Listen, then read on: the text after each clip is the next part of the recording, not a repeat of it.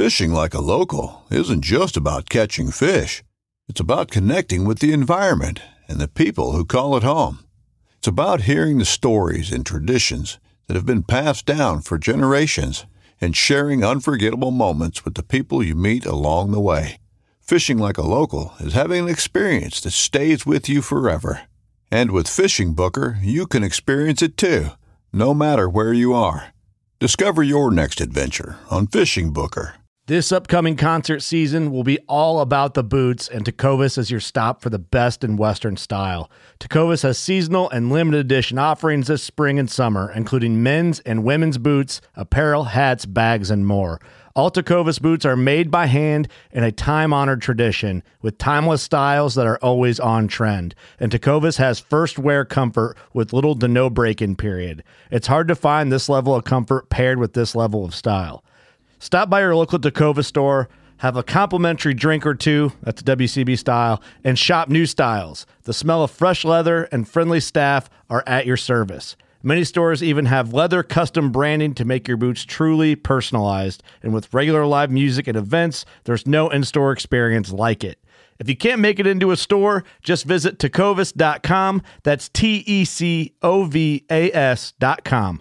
They offer free shipping on all boots, as well as free returns and exchanges, and ship right to your door. Go to tecovas.com and find your new favorite pair of boots today.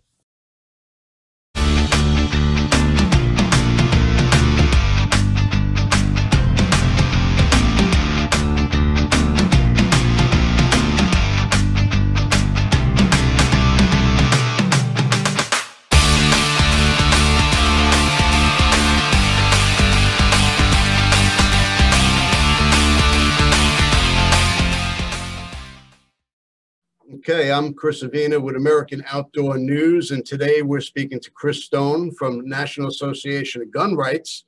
Uh, fantastic advocacy, advocacy group. Chris, thanks for taking the time to speak with, with us today. Absolutely appreciate being on the podcast. Well, we have a lot to talk about. There's a lot going on with the Second Amendment, uh, a lot of new bills being presented, and um, the fight is on.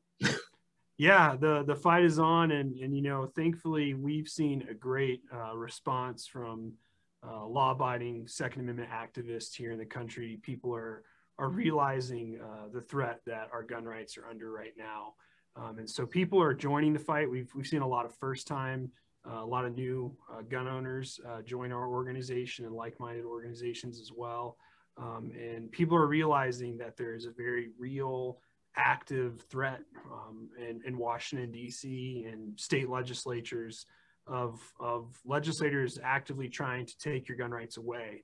Um, so we, we're thrilled to obviously work on this issue to, to, to not only defend the Second Amendment uh, for law abiding Americans to, to restore that right, to restore the gun rights that have been taken from us. Um, and, and, bring people into that fight and help them understand why this is such a critical issue uh, for Americans to be involved with. Well, I definitely have to agree with that, but the threat is not just legislatively. Um, you know, we're seeing the threats of, you know, naturally the pandemic, mm-hmm. uh, the um, the flood coming across the border, the uh, riots. I mean, we're looking at nine months of riots in Portland alone. And yeah, and, and interestingly enough, that's one of uh, the things we've seen that have brought uh, new gun owners into the community, uh, looking and seeing their cities and their towns uh, being overtaken by by you know what the left wants to call protesters, but are really violent rioters, and they realize that these people are marching in their neighborhoods, uh, you know, with weapons and Molotov cocktails, and they're standing there realizing uh, the cops can't make it to them. So they're their own self defense. And then they look and they realize they don't own a firearm uh, and, and, that they want a firearm for self defense, lawful self defense, of course. Um, and so there is a lot of a lot of things going on that are bringing people into the fold. And so you know that's why as an organization and and also us just working with with people who've been longtime firearms owners, longtime activists to help bring more people into this fight to realize why it is so important to defend the Second Amendment. uh, here in the United States because if we just ignore it, if we think, oh, you know, they're not going to take our gun rights away, you know, it's it's kind of death by a thousand cuts. They pass a bill here, they pass a bill there, and then one day you wake up and you realize, you know, you have to pay two thousand dollars to own a gun and register it, and you can't own certain types of guns, and there's different ordinances everywhere, and the threshold to become a firearms owner is just non-existent. You can't do it. Um, so that's why we take advocacy so seriously uh, to make sure people understand what's going on. Well, let's let's take a step back and tell me a little bit about National Association for Gun Rights. What is your mantra? Why why do you exist? Absolutely. So the National Association for Gun Rights, we are a, a 501c4 nonprofit, and we consider ourselves no compromise when it comes to the Second Amendment. Our our purpose uh, as an organization is both to defend the Second Amendment, but also restore the rights that have been lost. So our, our, headquarters is here in the state of Colorado, where obviously there's a, a lot of gun control that's been passed. So we have a, a, state chapter here, Rocky Mountain Gun Owners, that works very hard. But we also have an office in Washington, D.C. Uh, we have lobbyists who work on Capitol Hill. I used to live in Washington, D.C. myself as a firearms lobbyist. And we have a very large field team that works in state legislatures all across the country, mostly working on the passage of constitutional carry, but also uh, getting people involved uh, to understand what's going on. And, and, fundamentally, our power comes from our four and a half million members. Uh, grassroots activists are the folks that help lobby legislators to tell them either, hey, don't vote for this gun control bill. We're watching what you're doing.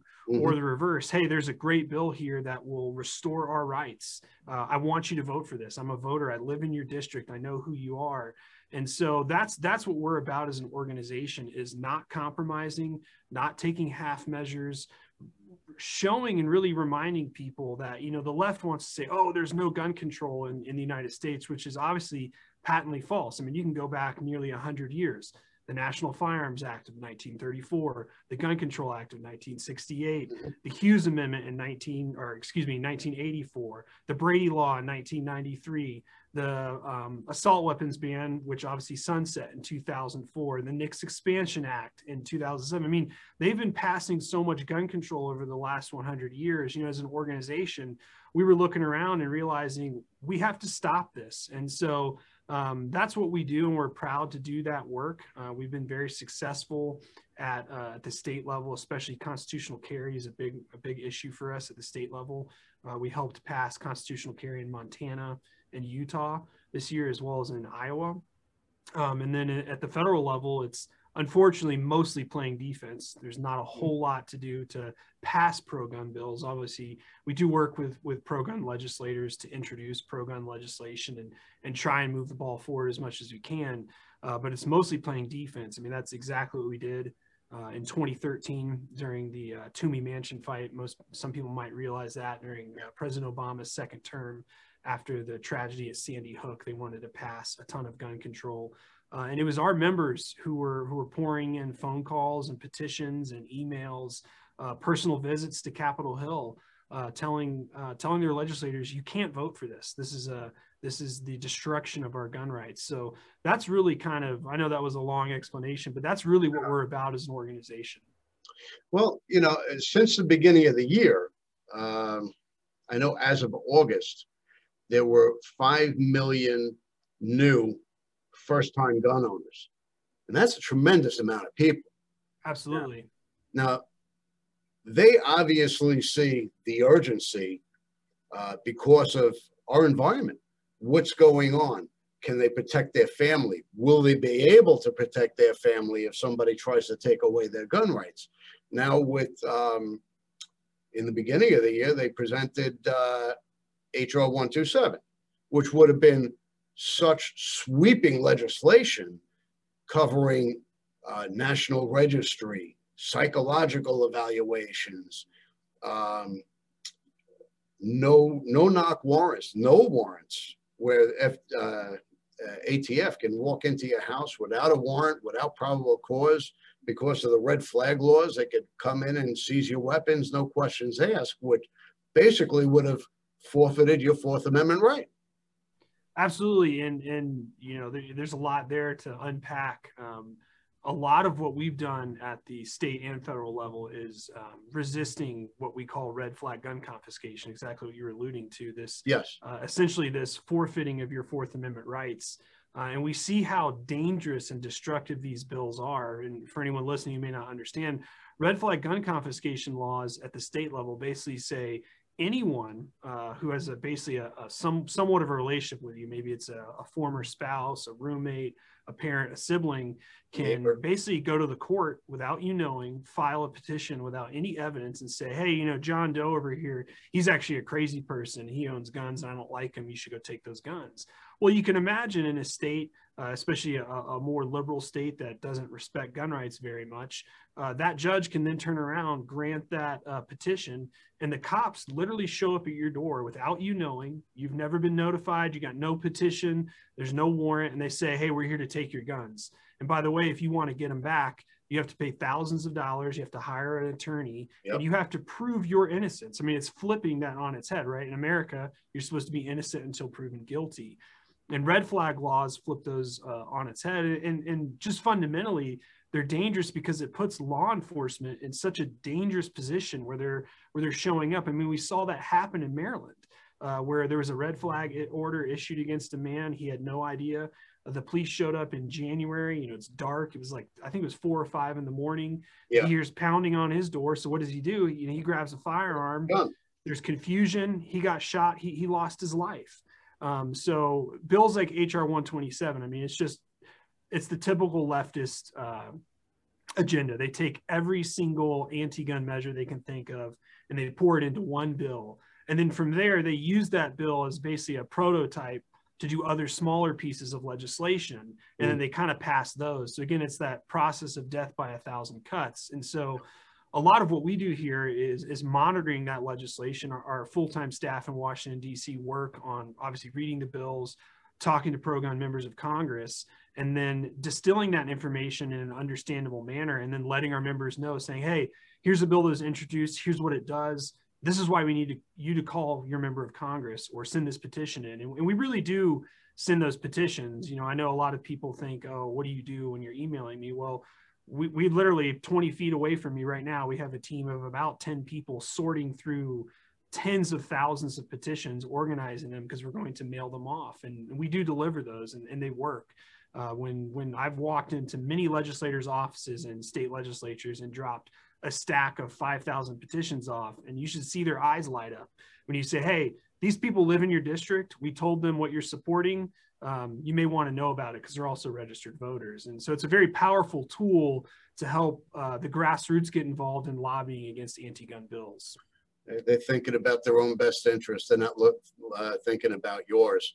And now, you know, getting on to the legislation in front of us, uh, HR 8, um, National Gun Registry. How do we yeah, about a National Gun Registry? Yep. Yeah. Well, of course, they always just want to call it, you know, background checks. You know, it's here to here to keep you safe. Well, it is a gun registry because the reality is national, federalized, universal background checks don't work unless there's a registry in place. Mm-hmm. And so th- they want to pass this bill to essentially take all firearms transactions, basically all firearms transactions, and say you can't exercise your Second Amendment right you can't sell property without the government knowing, without us recording on a form, you know, 4473, without yeah. paying a fee to the government, you can't exercise your right to keep and bear arms. Well, of course, you know, we read the Second Amendment, it says shall not be infringed. And what is this other than a massive infringement? I mean, literally under HR 8, if it's passed in the law, and it, it did pass out of the United States House of Representatives, it's currently awaiting a vote in the United States Senate. They've, they've held some hearings on it. Yeah. Um, it's basically saying, you know, your neighbor that you've known for 20 years, uh, the person that you go to church with, or that's, you know, you go golfing with, um, that you know personally, if you sell a firearm to them or you buy a firearm from them and the federal government doesn't know about it and it's not recorded, you now are a criminal. You have violated the law. And, and this is an egregious violation of, of our right to keep and bear arms.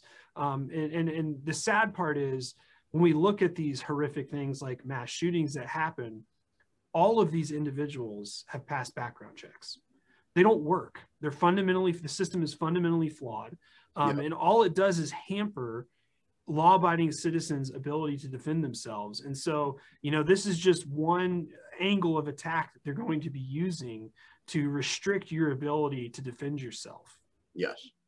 Now, I know they were floating um, psychological background checks, uh, evaluations uh, to go along with uh, the background checks uh, Yeah. which I think that was what, fourteen forty-six, HR fourteen forty-six, the background, expanded background checks?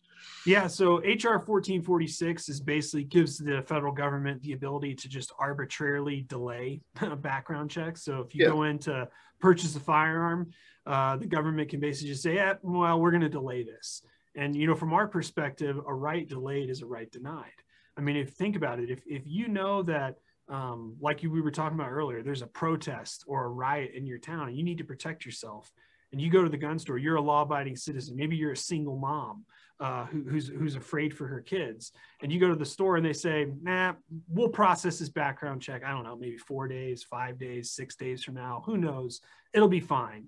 Well, it's not fine for you when you need the the protection immediately.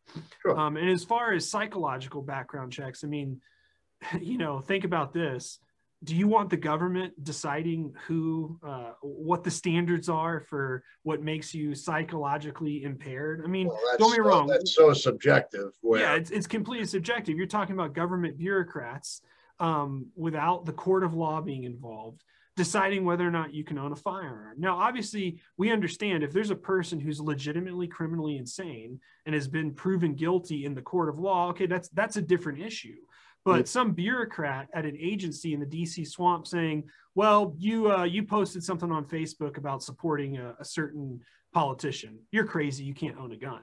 That that's what we're talking about when when they want to sponsor this legislation. It's not about stopping actual criminally insane people. It's about it's about persecution of essentially conservatives and people who consider themselves pro. when you look at um, the shooting in Atlanta, there's nothing in HR 8 or 1446 that would have detected that this kid was going to go out and shoot people. He had no psychological history, he had no criminal history, no drug arrests, no. The kid was clean.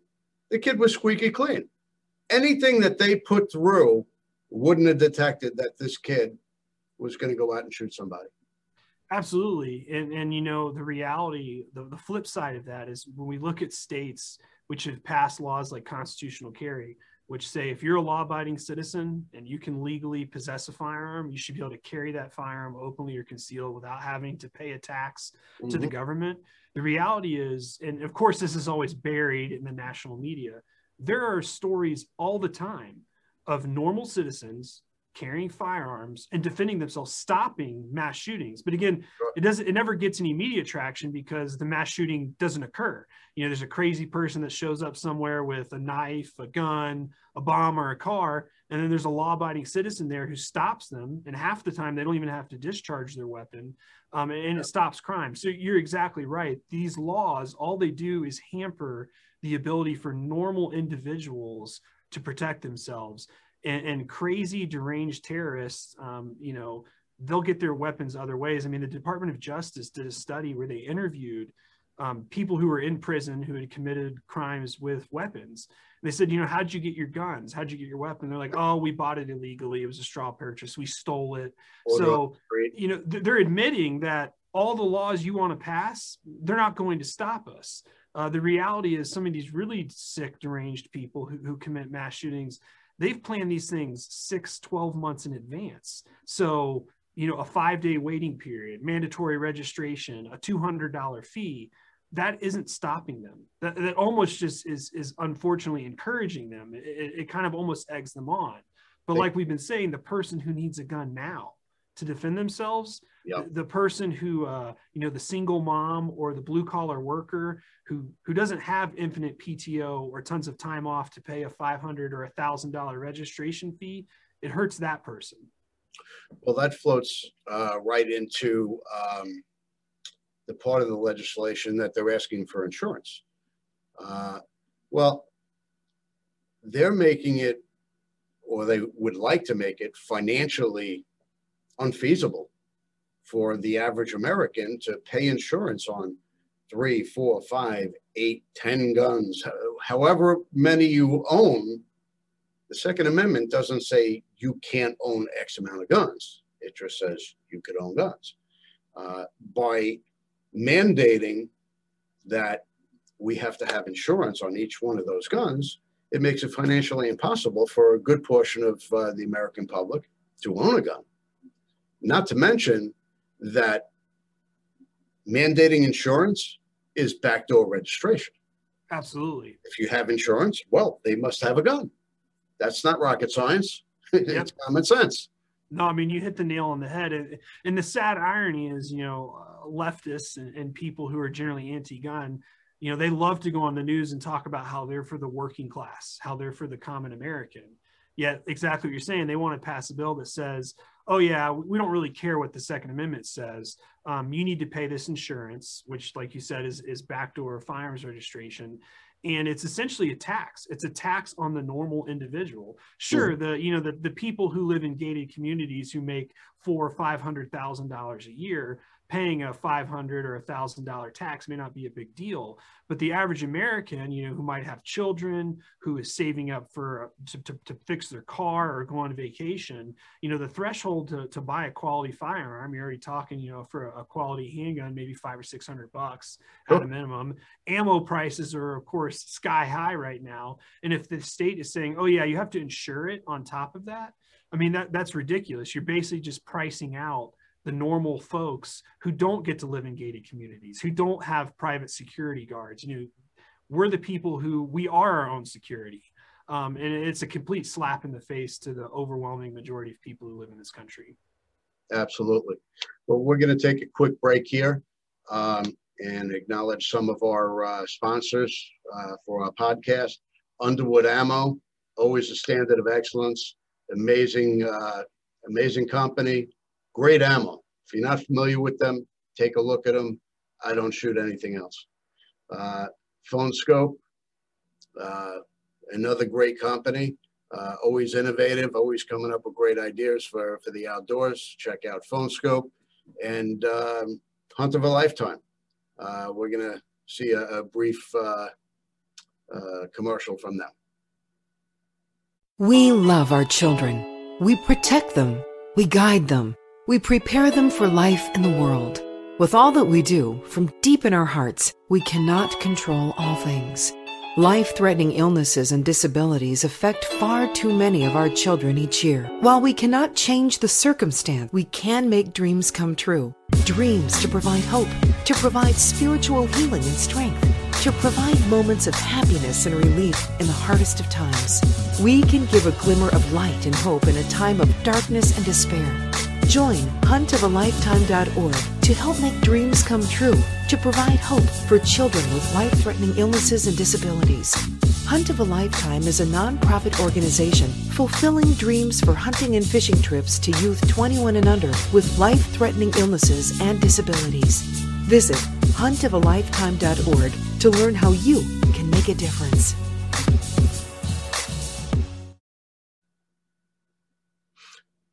Okay, and we're back. um, well, with all this legislation um, that the uh, Democrats are trying to push forth, and you know, hate to get Democrat, Republican, his side, our side. The fact, simple fact is, um, we've been under attack for a long time about owning firearms, and it's our, it's our right our forefathers saw this coming long in advance.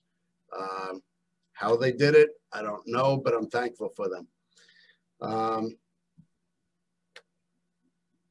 they perceive us as as as weak. You know, the NRA uh, claimed bankruptcy and moved from New York to Texas. They see that as a weakness.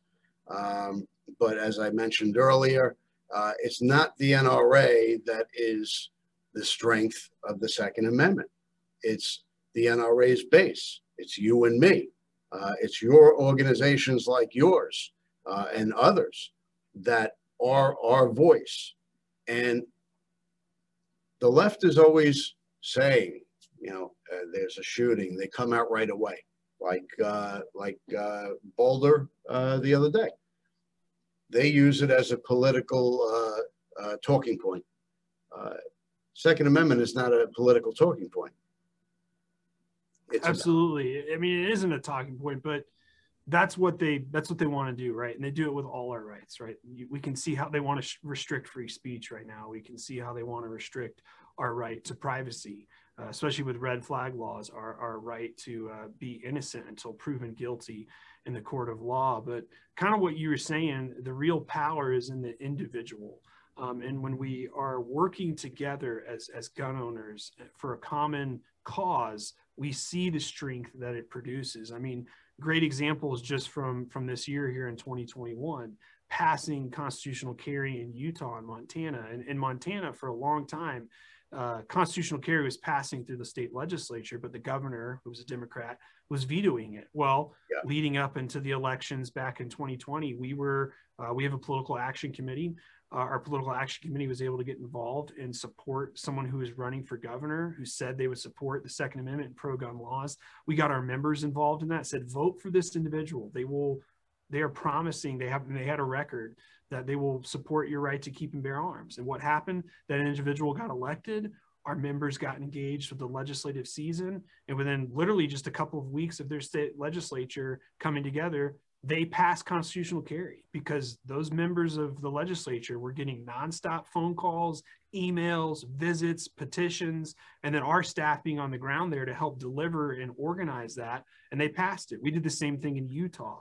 And so, you know, for anyone watching who might be a new gun owner, who, who might have just bought a firearm in the last year, obviously we want to encourage everyone to get basic training on their firearm to learn how to operate safely, how yep. to carry it safely, how to clean it, you know, obey the basic four rules of gun safety. And then also get involved and understand the assault that is happening on your gun rights. But to not just be down and out, but to look at how the victories we've won, the way we've advanced pro gun legislation, and the way that we together can stop gun control. You know, it is it is rough right now with Joe Biden being in the White House and anti-gun Democrats controlling uh, the United States House of Representatives and the U.S. Senate but there are legislative tools that allow us to help us uh, block legislation and we've done this before like i said earlier in this in this interview we did it in 2013 mm-hmm. uh, we've we've we've done it uh, with stopping it back i think it was in 2019 i might be wrong on that. There was an individual who was uh, nominated to be the director of the atf who is outspoken about firearms. I mean he was a complete gun controller. Uh, we got our members involved immediately and with their petitions with their emails, we actually had pro gun members of the Senate Judiciary Committee reading our talking points and caught this guy completely flat footed, had no idea it was coming, and they withdrew his nomination because they realized he was anti gun. So grassroots activism really does work. I know it's it, it, can be discouraging to look at the news. It can be discouraging to see maybe the state of, of politics in the United States of America, but we've won multiple times and we can do it again uh, if, if, we work together. Well, here's something that you mentioned. It's very important. Yeah, yeah. The the Democrats do have the House, they do have the Senate, they have the presidency, but a very important piece of the government uh, is the filibuster. Absolutely. And they know if the filibuster is still intact, uh, it's a dangerous piece of legislation that they won't be able to push through whatever they want. Uh, and they're trying to dismantle that. Now, yep, and and for us, it's uh, it's a key issue that we uh, on on Capitol Hill work with legislators, reminding them that they have to defend the filibuster. You know, obviously, we don't want to get into the the super wonkiness of, of all the rules of the Senate, but the Senate is a specific chamber. It was designed by our founding fathers. Excuse me. It was designed by our founding fathers to slow down legislation, to be the chamber of debate. Um, it's it's that reminder that America is not a democracy. We're a republic. We're a representative government. It isn't mob rule, the 51% rules. But that's what leftists want to do. They want to turn the Senate into the House and just make everything simple majority. This is a democracy, mob rules, and we need to stop that because it hurts everyone's cause. Uh, the filibuster is an important tool that helps protect all of our rights, not just the Second Amendment. Well, the very people that were elected to defend our Constitution and stand up for our rights, those are the ones that are trying to dismantle our Constitution and take away our rights. So every voice is important, every action matters. And it's our responsibility as Americans to stand up and say, uh uh-uh, uh, we didn't vote for you to do that. This is what we want. So we have to tell them what we want them to do. And that's our responsibility. Absolutely. And that is the power, too, of, of making sure that uh, gun owners uh, link together what happens in the legislative season or during votes and then what happens during election season right? That's what politicians politicians don't want you to know what's happening in washington d.c yeah. they don't want you to know what's happening in the state legislature. All they want you to know is when they run for office again they put out a fancy commercial they send you fancy stuff in the mail saying you know i care about you. Please vote for me. And that's a lot of what we do is we remind people hey this is how this person voted while they were while they were supposed to be representing you. And now they want your vote again. It's your duty and, and here's the information. We're gonna we're gonna supply you with the information of how this person acted. Uh, you know we'll let you know if somebody truly is pro-gun. Are they are they sponsoring pro-gun bills? Are they defending the second amendment? And if there's a bunch of people out there who you know want to claim that they love your gun rights yet they voted for numerous pieces of gun control well we're going to let you know that too so you can hold them accountable absolutely. And you know, me personally, I see the Democrats as losing ground uh, as far as gun legislation goes, because our voice is being heard. We are becoming more and more outspoken, and different podcasts, publications, organizations like yourself, we're making our voice heard. We're taking action, and they're not able to sustain the ground that they think they were able to get with uh, the House, the Senate, and the presidency. Yeah, I mean, and, and just opportunities like this to be in a podcast like yours to reach this audience, it gets more people engaged, and that's uh, that's one of the great things about technology. If if gun owners come together and we utilize things like podcasts, uh, email lists, websites, YouTube. Obviously, some of the big tech organizations aren't aren't as friendly to our cause, but there are so many channels to get people involved uh, and that we can make it easy. You know, that's that's part of what we want to do is we want to make it as easy as possible for individuals to get involved. You know, like I said, we send out an email, we say click to sign your petition it's really easy. We don't give away your complete identifying information because obviously we're not going to turn that over to the government. Uh, and we protect our lists. We don't sell them. Uh, we don't we don't give them over to government agents or anything like that. But we use that. We generate petitions. We generate emails. We generate phone calls, and we blast it out. And we, we do see the effect, uh, the positive effect, like you're talking about, where grassroots gun owners come together to, to lobby the government. It's it's really awesome to see. It's it's one of the most encouraging parts of my job when when we can just see the power of normal people coming together uh, to promote the Second Amendment. Well, lastly, I'd like to uh, speak about um, national reciprocity. Um, that's an important piece of legislation as well. Um, most background checks, as far as I know, are very similar in every state. So if I'm passing a background check in New York. Why shouldn't I be able to come to Colorado and, and still possess my firearm to protect myself and my family? Yeah, absolutely. We, I mean, the, the Second Amendment says shall not be infringed. So if you're a law-abiding citizen and you can own a firearm, you should be able to carry that firearm wherever you are in the United States of America. I mean, that that is our opinion, flat out. Doesn't matter whether you live in California, Colorado, Florida, Montana, Kentucky, if you can own and, and carry a firearm, you should be able to possess it no matter what state you're in. I mean, and, and that's the reality of, of the reason why we have a Bill of Rights is that it joins the states together. It says these are rights that are commonly held by all Americans. Um, and, and one of the most successful ways we we've seen that and we're trying to help implement that from the state to state level is passing laws like constitutional carry uh, right now, there's 18 states, or I think actually almost 19, because Iowa just passed constitutional carry. We're getting to the precipice now where more and more states are even saying you don't even need a permit. Um, if you can legally buy a gun, you should be legally allowed to carry that firearm, right? Yeah. And obviously, if you commit a crime with it, well, then you should be held responsible. Um, and so it's this rolling effect that the more and more we pass this bill, it, it, opens people's eyes. It opens up the pressure on, on legislators, on governors to look and see that, hey, this state has done it. We can too. Uh, states that have passed constitutional carry actually have the lowest crime rates. You can look at the FBI crime stats. If you look at FBI crime statistics, states that have passed constitutional carry have the lowest violent crime rate in the country um, because it's basically, it, it lets criminals know people here own and carry guns and you're not going to know who they are. So if you go and try and commit a crime, you might meet a quick end. Yep. Yep. Well, I appreciate your time. Thanks for uh, coming on our podcast. Um, where can we find you? Yeah, well, first of all, appreciate being on here. It's it's been a real pleasure. Um, there should be a banner up here behind me. Uh, you can, anyone wanting to know more about our organization can visit nationalgunrights.org.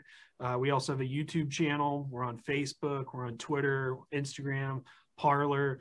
Uh, we have a phone number that should be published on our website. You can call us with any questions you might have. Uh, we have people down there ready to, to answer any questions you might have about legislation or uh, more specific work our organization is doing at the state level. So we would love people to, to join with us and uh, get involved in the fight. So we appreciate the opportunity to be here on the podcast. Well, thanks again. And, you know, if you're listening, uh, subscribe to the podcast. You'll be, uh, it'll be sent to your email automatically when we, uh, when we come out with new podcasts as well. Thanks again and see you again soon. Absolutely. Thank you. All right.